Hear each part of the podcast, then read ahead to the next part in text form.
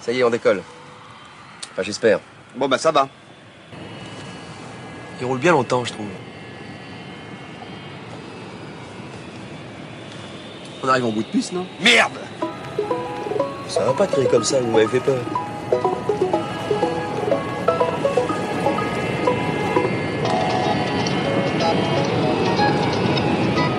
Pourquoi il décolle pas ce putain d'avion? Vous avez remarqué, vous aussi? Y est, on a décollé. Bienvenue sur le podcast de l'Avant-Garde pour cette deuxième partie de la saison intitulée L'Esprit de Conquête. Euh, nous sommes euh, au cœur de Hong Kong euh, et je suis Sofiane Meghelati, cofondateur de Hack40 et d'Avant-Garde. J'accueille dans cet épisode Karena Belin, cofondatrice de W Hub et de Angé Hub. Bonjour Karena. Bonjour Sofiane. Euh, alors pour te présenter, ce que je te propose, c'est que tu nous racontes euh, l'histoire de ta vie, de ta naissance à aujourd'hui en deux minutes, s'il te plaît. D'accord. Alors, euh, je ne sais pas si deux minutes vont suffire, parce que normalement j'ai l'habitude de dire euh, que ma nationalité est allemande parce que mon passeport est allemand. Euh, mais en même temps, euh, j'ai grandi pour une partie aux États-Unis. Et puis euh, après mes études euh, en Allemagne, j'ai eu euh, la possibilité de faire un programme de double diplôme avec la France.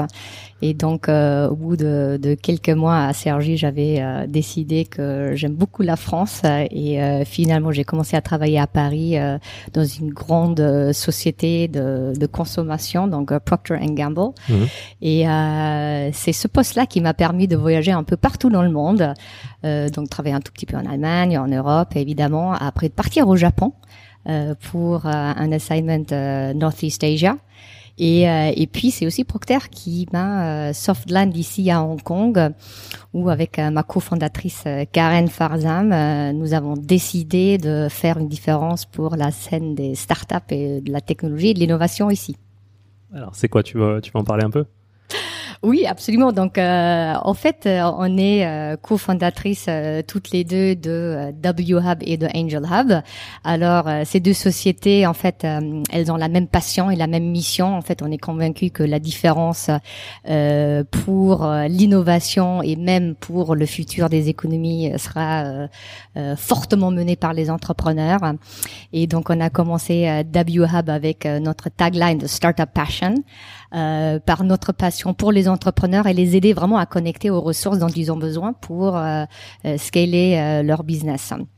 Donc avec ça, euh, on a euh, finalement euh, lancé une plateforme qui connecte euh, des startups à des talents euh, pour du recrutement, euh, de les aider vraiment à avoir de la visibilité, de l'attraction et vraiment le côté éducatif pour ouvrir l'écosystème et avoir plus de ressources qui s'y connectent était très important.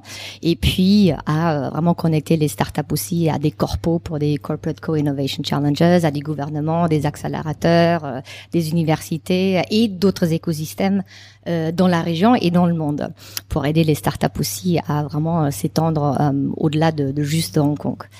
Et puis évidemment, au-delà du talent, de la visibilité, il faut aussi très souvent un tout petit peu d'aide avec le funding. Euh, on a lancé euh, la société sœur Angel Hub, qui aujourd'hui est euh, la première et encore seule euh, société et plateforme de equity crowdfunding qui a une licence par la SFC, le régulateur ici à Hong Kong. Super. Alors on va parler un peu de la Hub Family euh, un peu plus tard du coup, on va y revenir. Euh, avant ça, j'aimerais te poser la question, euh, pour toi, c'est quoi l'esprit de conquête? Alors, si c'est associé à ce que je fais aujourd'hui, je préfère plutôt de parler de, la passion. Euh, et en fait, euh, notre tagline est, Startup Passion parce que nous, on a effectivement beaucoup de passion, euh, comme je disais déjà, pour aider les entrepreneurs. Euh, mais c'est aussi partie d'une conviction que la passion, vraiment la mission euh, ou euh, purpose ou crusade, euh, comme on veut l'appeler, est vraiment euh, le euh, asset le, le plus attractif que chaque entre et le plus puissant que chaque entrepreneur a, euh, vraiment pour attirer des ressources à euh, sa société. Si c'est pour recruter, si c'est pour trouver des clients, si c'est pour trouver des investisseurs, euh, c'est vraiment ces purpose-driven, passion-driven euh, entrepreneurs euh, qui euh, qui vont euh, vraiment avoir du succès et euh, qui vont pouvoir leverager ça pour attirer ces, ces ressources-là. donc la, la passion du founder pour euh, pour réussir, euh, mais aussi j'imagine du coup ta passion pour les startups. Et euh, absolument, comment tu l'as le double sens. Le double, c'est ça. Et euh, comment tu la décrirais toi ta passion pour les startups? Qu'est-ce qui te passionne le plus? Et comment ça a commencé? Ouais. Alors euh, et encore une fois en fait on dit c'est the starting with why c'est vraiment euh, la passion. Euh, c'est qu'en fait euh, j'ai vraiment travaillé pendant très très longtemps presque 15 ans chez Procter et j'ai dit finalement la même raison pour laquelle j'ai travaillé aussi longtemps pour Procter et j'ai commencé à m'impliquer dans la dans la scène des startups et aider les entrepreneurs, c'est cette mission statement de vouloir faire un impact et aider vraiment la société, les communautés à évoluer. Et je suis convaincue qu'aujourd'hui, c'est l'agilité, euh, c'est l'esprit innovateur euh, qui donne un avantage compétitif aux entrepreneurs, vraiment de pouvoir euh, faire plus d'impact.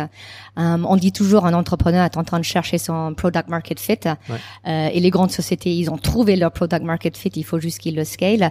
Aujourd'hui, les marchés évoluent tellement vite et tellement, oui, avec une vitesse tellement importante. Je pense qu'il faut garder vraiment ce, ce sens innovateur et cette agilité. Et là, les entrepreneurs, je pense, vont être vraiment la, la, driving force. Et même si on regarde les économies, euh, par exemple à Hong Kong, 90% des emplois euh, sont euh, des emplois dans les SME. Et, je pense que même quand on dit c'est les entrepreneurs qui ont un impact fort sur l'économie, c'est en termes d'innovation, mais c'est aussi en termes de vraiment aider l'emploi.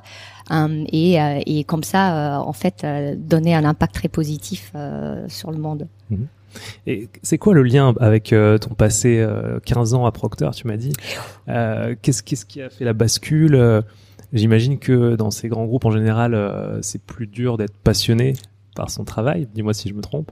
Euh, en tout cas qu'une petite structure avec en tout cas l'équipe autour des founders. Quand, quand on grossit finalement, même les startups, on s'en rend compte, ont autant de difficultés à continuer à transmettre leur cause à tous les collaborateurs, à, les faire partager cette même vision et, les rendre vraiment ambassadeurs du produit, du service. Euh, toi, comment t'as vécu euh, ce côté-là à Procter? Est-ce que c'est le fait de, est-ce que c'est ça qui t'a fait switcher ou est-ce que pour toi c'est plus une continuité? Euh, c'est complètement une, une, continuité, voire évolution. Donc, quand je disais ce qu'on avait en commun, le mission statement de, de Procter, c'était We improve people's lives. Euh, et en fait, euh, quand je regarde, quand j'ai commencé chez Procter et on a lancé euh, plein de produits qui étaient vraiment innovateurs, qui étaient là pour faciliter la vie de tous les jours des consommateurs, euh, j'étais j'étais convaincue et je pense que c'était c'était vrai en plus qu'on a vraiment donné un impact à la vie à la vie quotidienne des, des gens. Quand je suis arrivée ici à, à Hong Kong, je pense que c'était un peu le côté perfect storm. C'était à la fois en fait la possibilité d'être d'être euh, dans une dans une ville qui est tellement entrepreneuriale, qui est bourdonnante en fait. Je sais pas si tu as vu déjà dans la rue. En fait, tout le monde a au moins un business, peut-être trois side business. Euh, même les personnes âgées sont en train de, de, de, de travailler dur. Donc il y avait déjà ce côté entrepreneurial. Euh, il y avait aussi le côté que pour mon travail, euh, j'aurais été obligée en fait de quitter Hong Kong et plus travailler dans le centre régional qui était en Chine. donc il y avait un petit côté convenience de vouloir rester ici à Hong Kong. Et d'un coup, euh, aussi, euh, le contact avec euh, des amis qui étaient des entrepreneurs. Ils étaient vraiment en train de, de chercher à recruter. En 2013, c'était le plus gros problème pour les entrepreneurs ici. C'était de pouvoir recruter. C'était pas forcément le, le funding, c'était le recrutement. Et de se dire, je suis passionné ce qu'ils font. C'est quand même dommage qu'ils trouvent personne pour les aider. Et, et on a commencé, Karen et moi, WHub vraiment comme un side passion, presque comme un hobby, de d'aider en fait nos amis à, recruter. Et, euh, et, comme je disais en fait professionnellement, euh, j'ai préféré rester, ici à Hong Kong. J'ai pris un sabbatical. Je dis bah, avant de bouger à, Guangzhou, euh, on va d'abord prendre 12 mois off et voir si ça se trouve on va on va repartir en Europe. Et, et après en fait le, le reste une fois 100% sur ton propre business c'est clair que ça a tellement pris qu'après, euh, c'était clair que j'avais envie euh, et vraiment j'avais la conviction de, faire plus d'impact sur ce que je faisais euh, avec WHub. Est-ce que tu peux nous parler un peu de, l'écosystème Hong Kong, comment il fonctionne, comment il est structuré? Parce que tu m'as dit que tu avais commencé ce monde-là en, en, 2013, donc où il y avait seulement, j'imagine, que quelques coworking, comme dans les écosystèmes NES dans mon startup. Aujourd'hui, où, l'écosystème est arrivé, quels sont ses prochains challenges? Oui, absolument. En fait, c'est vraiment ce qu'on adore euh, de, de, faire. En fait, adore faire, c'est parler de l'écosystème de, de, Hong Kong et maintenant aussi de Greater Bay Area, euh, parce qu'en fait, il y a, y a vraiment euh, plein d'opportunités et euh, il y a deux choses, je pense qu'il faut vraiment mettre en avant. Euh, premièrement, premièrement, c'est vraiment la, la, croissance et la vitesse de la croissance de l'écosystème de Hong Kong, parce qu'en 2013, où déjà partout dans la région il y avait un thriving ecosystem, en Hong Kong, il y avait vraiment que cinq coworking spaces. Il y avait peut-être deux événements euh, par mois et, euh, et c'était vraiment très petit et très euh, focus euh, sur lui-même et, et oui, self-centered. C'est justement la raison pour laquelle on a commencé WAB en disant il faut qu'on ouvre, qu'on montre les possibilités et avec ça qu'on recrute. déjà en 2015, on était nommé par Startup Genome le fifth fastest growing ecosystem in the world et je pense que c'est complètement vrai parce qu'aujourd'hui en fin 2018 et début 2019, on a plusieurs records sur le niveau mondial. Par exemple, on détient le record de la, de la deuxième plus grosse densité de unicorns par capita, euh, juste après Israël. Euh, la, euh, la société ou la, la startup qui est le plus valued dans le côté AI SenseTime, c'est, euh, elle est basée aussi à Hong Kong. Euh, la plus grosse fintech A series raise, c'est une startup hongkongaise, une fintech hongkongaise. On a le premier accélérateur AI qui était fondé ici. même Helix s'est installé ici.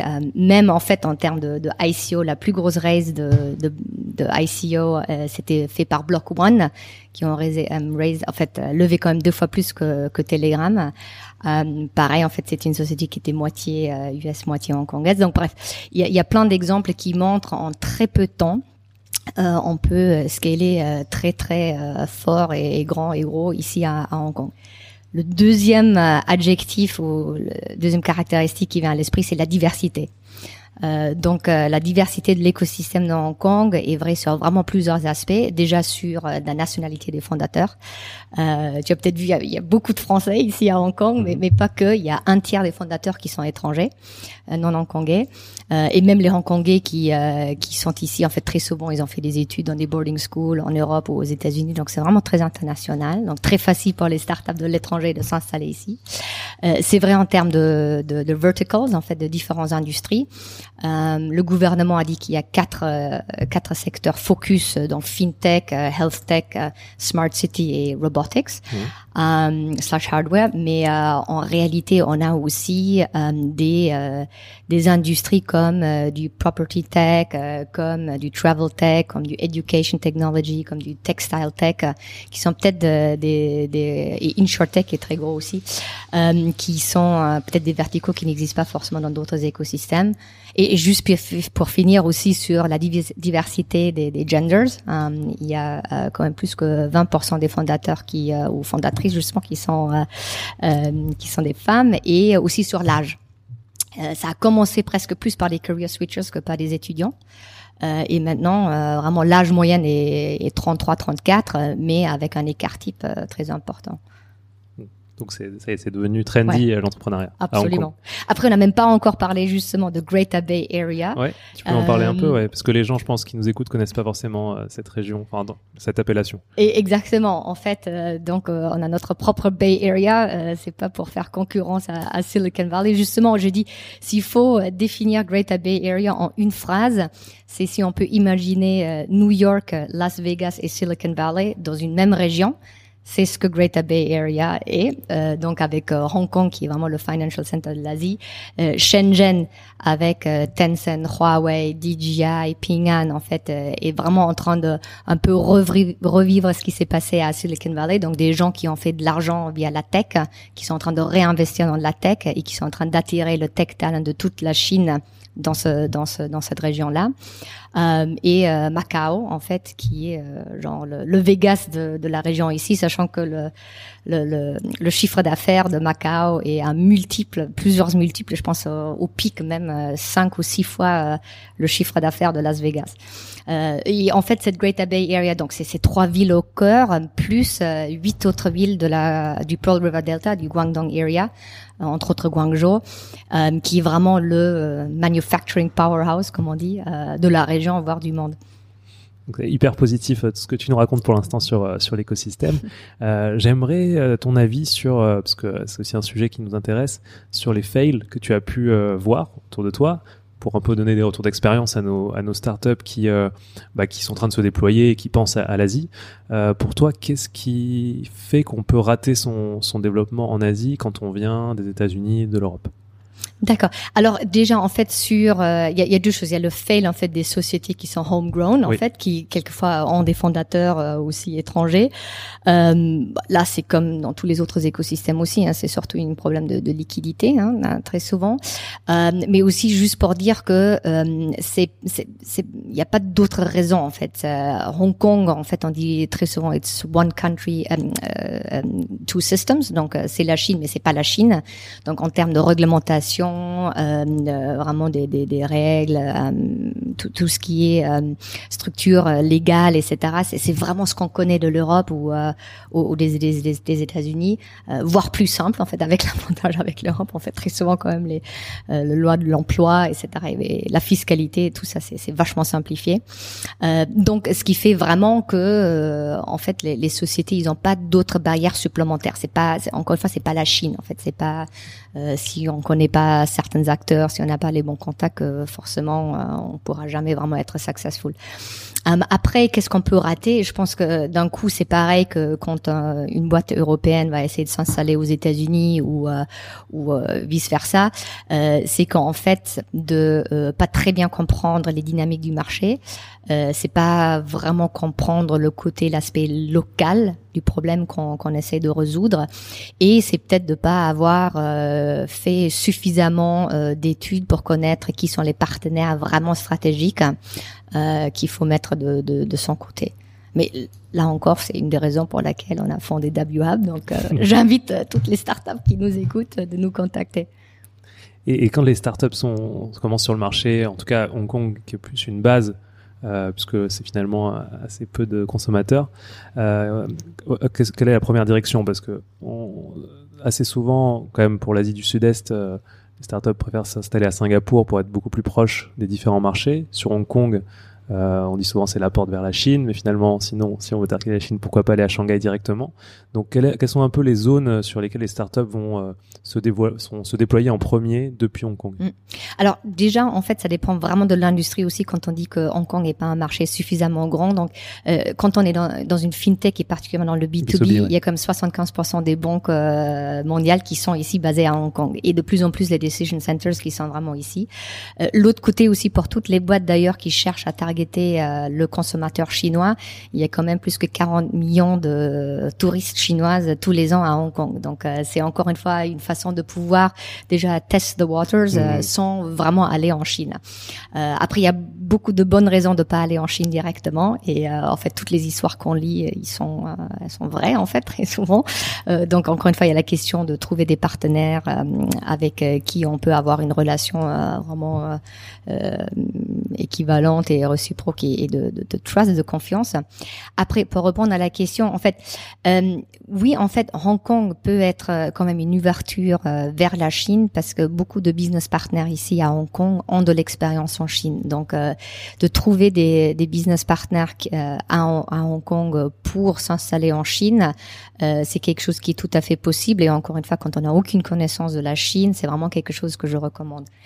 L'avantage, c'est qu'ici, on est dans un, radius de 5 heures euh, de vraiment la moitié de la population euh, du monde en fait. Donc d'un coup euh, vraiment en Asie c'est vraiment un hub. C'est très facile de, de connecter physiquement. Et en fait par exemple entre autres il y a une très grande communauté indienne ici à, à, Hong Kong je suis pas un expert de Singapour mais de ce que je, je vois je pense qu'il y a quand même plus plus d'opportunités ici après Singapour on, on, sait très bien très souvent surtout dans, dans le passé c'était un hub pour pouvoir avoir du funding. Et c'était aussi un gouvernement qui était a priori euh, plus ouvert à euh, donner du support financier mmh. euh, aux sociétés qui voulaient s'installer. Il y a plus, ouais. 75% des, des, levées de fonds de l'Asie du Sud-Est se font du Singapour. Absolument, absolument, absolument. Et bon, après il y a quelques gros en fait, Grab qui prend déjà en fait une grande partie de, de, tout ce qui était investi dans les startups de l'Asie du Sud-Est, mais et je pense que c'est vrai. Maintenant, euh, justement, je reviens de, de, Singapour. En fait, euh, les boîtes étrangères disent il faut quand même regarder aussi parce qu'il y a quand même beaucoup d'aides qui sont disponibles aux startups euh, singapouriennes, mais pas forcément euh, aux startups qui, qui viennent de l'étranger. je dirais c'est clair sur sur certaines problématiques. Euh, on trouvera peut-être plus de facilité de, de, vraiment tester son business model en Asie euh, parce qu'il y a des consommateurs qui sont peut-être plus semblables avec euh, l'Asie du Sud-Est.